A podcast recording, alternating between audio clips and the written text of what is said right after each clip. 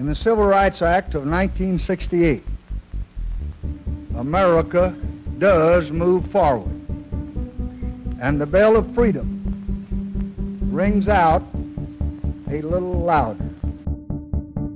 This is A Little Louder, a podcast for wonks, housers, and rabble rousers, where we talk about fair housing, community development, and how we can use these issues to build people power and work toward equity and justice. I'm John Henneberger. Our homes are one of the most important things in our lives, yet, too many Texans live with a chronic long term housing affordability crisis. Most people don't understand the causes of their housing problems and don't have a say in public policies that determine who gets access to a good home and who doesn't. At Texas Housers, we're focused on helping folks whose grip on a home is tenuous to understand how housing policy is made and how they can speak out and have an impact. One of the ways we do this is through our Texas Houser Academy. I'm joined today on a little louder by Texas Houser educator Riley Metcalfe, who facilitates the Texas Houser Academy.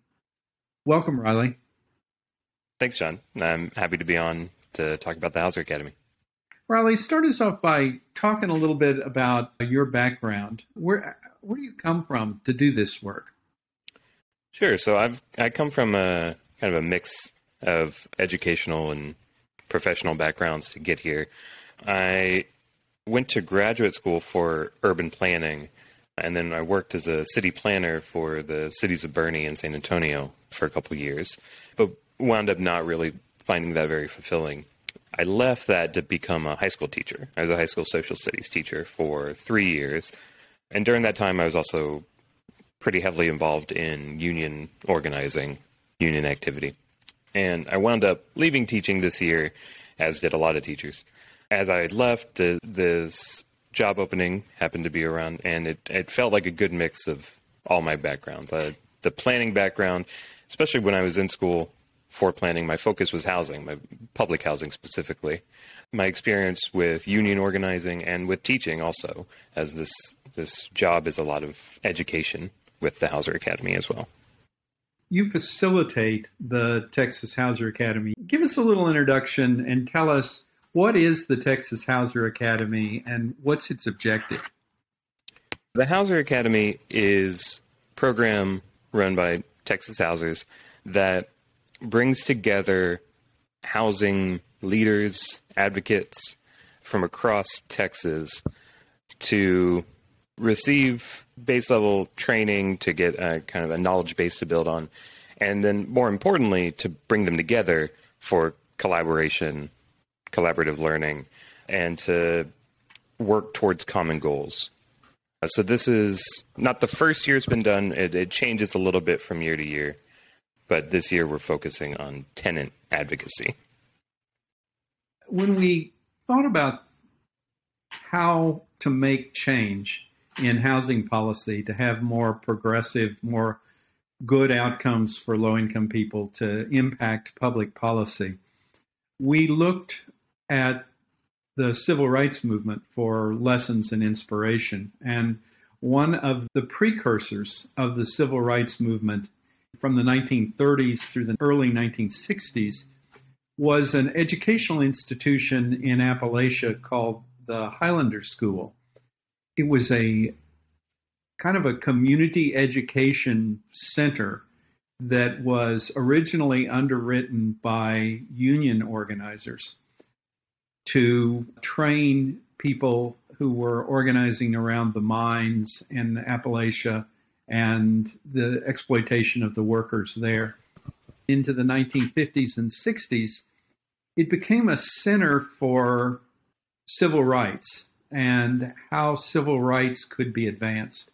And its model was essentially that people who are movement leaders, grassroots folks, people who are suffering from the injustice that exists, really fundamentally have the knowledge, the experience that is needed to form a movement and to lead a movement. But it helps to have an environment where people can come together and explore how to implement that, how to carry that out, and to also bring in some professionals from the outside to teach people some skills that people may not have learned in the course of their lives, like how to write uh, a newsletter, skills about community organizing, skills about strategic planning around political change, and the like.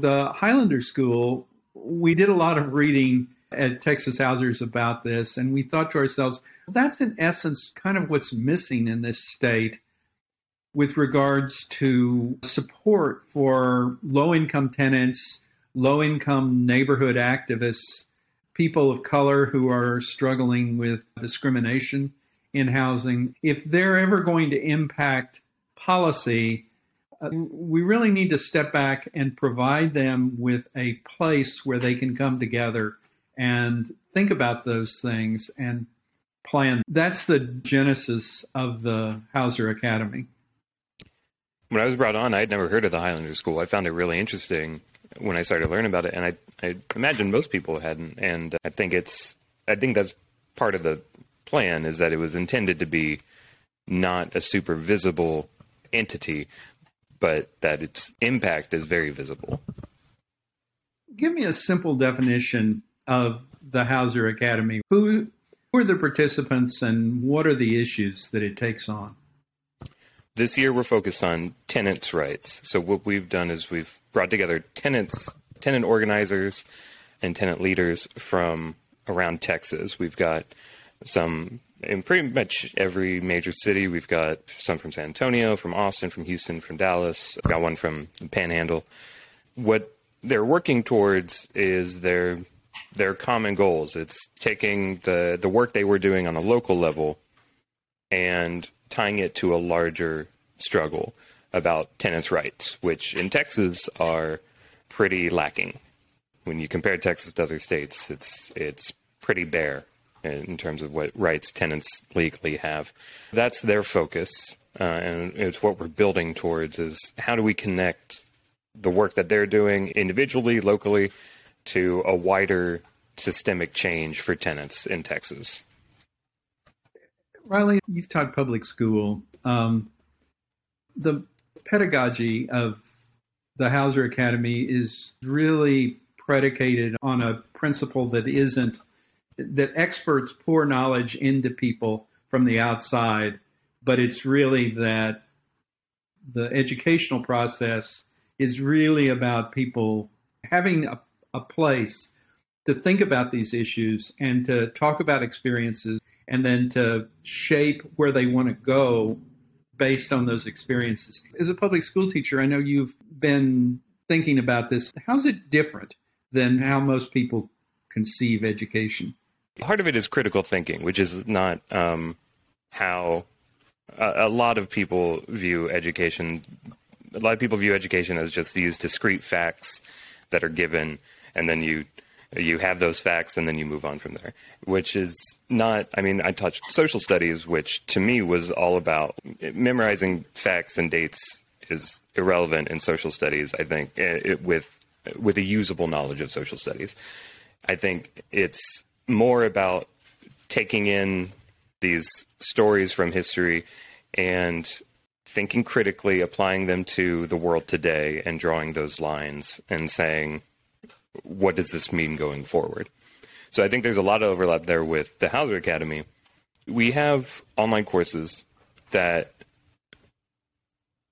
give some basic knowledge about the the legal landscape in Texas for tenants and things like that. Things that are very clear, but the the heart of the education is then building upon that with collaboration and discussion with our monthly meetings, which is uh, us posing questions to them to get our Houser Academy fellows thinking about how do we change things. That's that's the biggest. That's what it all keeps coming back to. The theme that we go around a lot with the Houser Academy is the people here want to change things. They have a pretty well proven ability to uh, mobilize people and and affect change locally. So the education aspect is them coming together and bouncing off each other about how do we build towards something bigger. Riley, you mentioned that there's been a previous class. The current class is is tenants in Texas and people who've been leaders at their individual apartment project, or maybe they've been working locally in their city on tenant rights issues to deal with the the massive inequality that exists in state law between landlords and tenants. In Texas, landlords have all the rights and tenants have very few. And that's in essence one of the major issues that the tenants that we're working with this year have discussed. I want to point out that last year, the Houser Academy class was neighborhood activists, people who were working on issues of environmental justice or environmental injustice, people who were working on gentrification and other issues like that. Give us a little portrait of who the fellows this year are. You mentioned they come from pretty much around the state, but kind of what's some of their experience that they come into the academy with? Almost all of them have a history of tenant work, and the ones that don't were added because they're very interested in starting it in areas that need it. I think they're the ones that benefit the most from our uh, our courses because they're really they're coming in pretty new, but but with a lot of energy. We have fellows from organizations that we work with. So BASTA in Austin, the Texas Tenant Union, and the Texas Organizing Project. Most of our most of our fellows this year are associated with one of those three organizations, but not all. They all have a variety of history of working towards uh, tenants' rights. The fellows that come from TOP, Texas Organizing Project, they have a kind of a larger scale uh, campaign background, working on these campaigns that, that the Texas Organizing Project has been working on.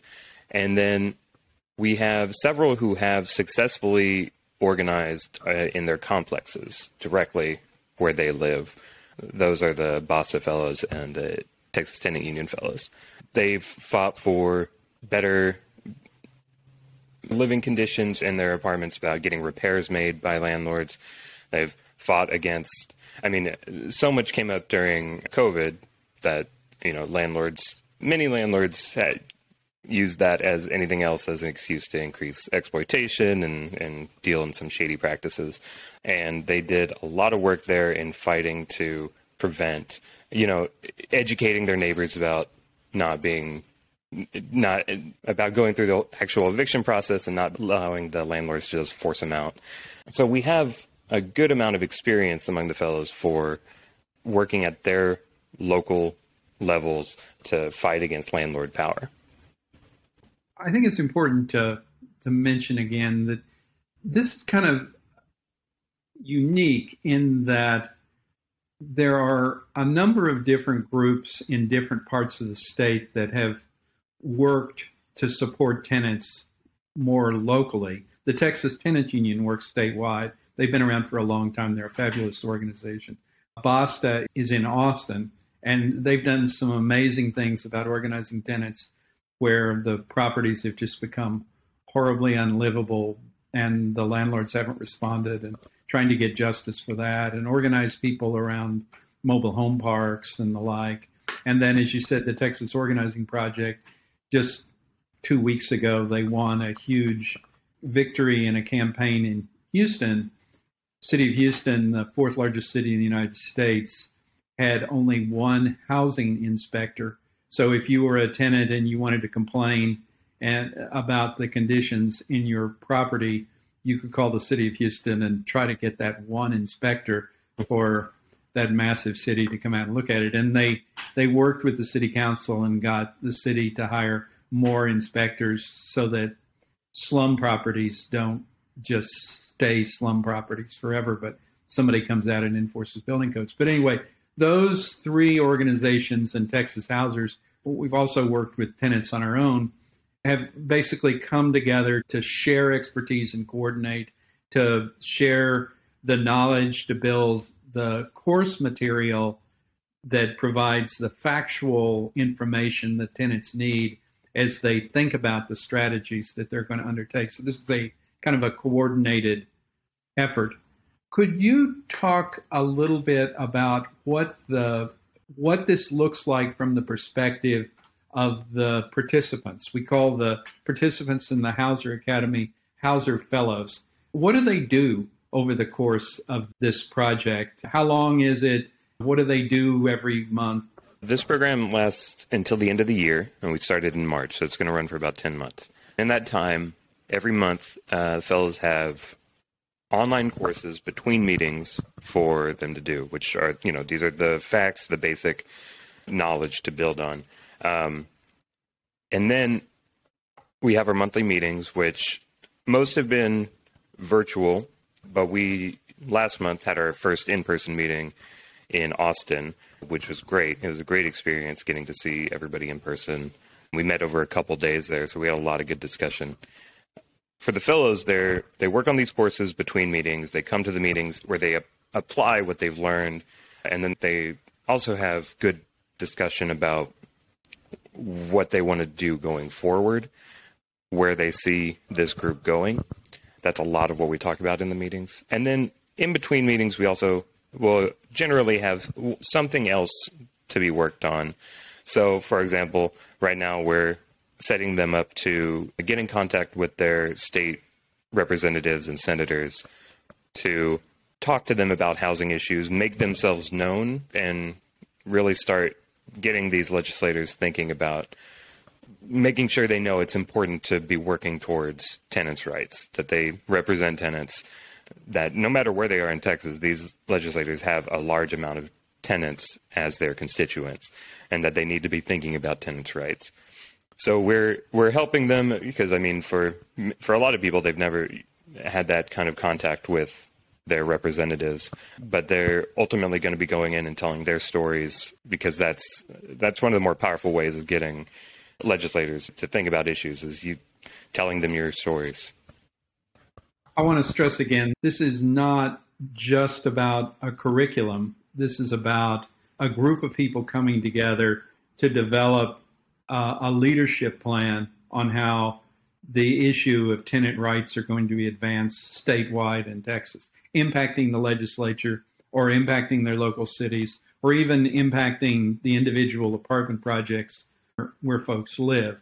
But there has been, up until this point, not much of a coordinated leadership effort in this state on the part of tenants. The the landlord lobby, the Texas Apartment Association, is one of the most overrepresented, aggressive lobby and campaign contributors in the state at the state legislature. And their level of organizing and their level of impact really dwarfs whatever tenants have been able to do up until this point. And so it's been a long time coming that tenants get organized, and it's really exciting to see the potential out there, thinking about 11 million tenants in this state and how far behind they are in in terms of legal protections compared to landlords and how seldom their voice is really been heard or heeded either at the city hall or at the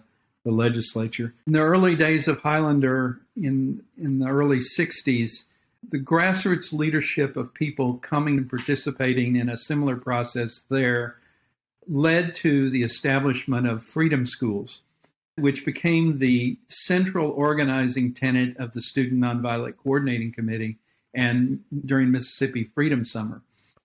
The notion was essentially folks were concerned about trying to increase the ability to register to vote and to participate politically.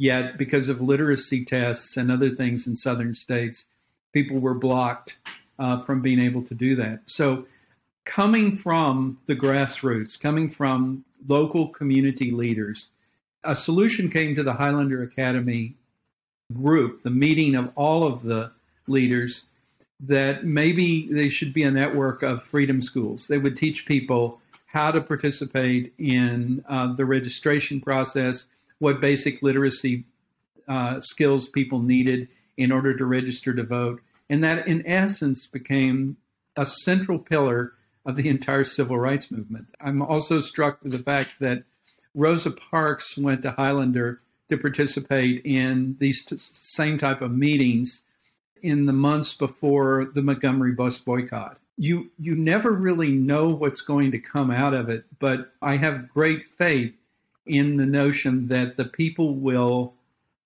have within themselves the ability to come up with solutions that are the right solutions to be able to address these intractable problems. And so, just as civil rights, I think that I think tenant rights and basically the right to a decent, affordable home and the right not to be discriminated against and the right to have government policies that don't treat people bad, like in disaster recovery. This could go on and on and on, but you know, the model just seems very right to me. There's two things there that I think, it, yeah, it's important to stress that um, that with bringing together the the fellows with the Houser Academy, that the belief is that if we bring these people together with a wide range of experiences, with the energy for changing things, we bring them together and they can work together. That they're going to create something great. That they're going to be working towards something very important. And it's we stress this a lot is that it's not for us really to decide what that is, what route they're going to take. That's for them to decide but I think we can serve a good role in being that space for them to come together, for us to serve as a facilitator, as that go between. Um, because without it, there's not a lot of structures that bring together organizers like that across the state. The other thing is is long term is you know this program lasts till the end of the year, but if if this group only stays together through the end of the year, then I think we've missed an opportunity. the The goal is that every month we're working towards them creating a group that is self-sustaining that can keep together keep pushing you know still be in contact with us with Housers and we can still work with them but it's it after this year is up the the goal is for them to be able to go on their own and and keep working towards the the changes that they want to see yeah and and we're committed to supporting them in the long run and I know that BASTA and Texas Tenants Union and TOP are all institutionally committed to making sure that their members who are participating in this are committed to it for the long term.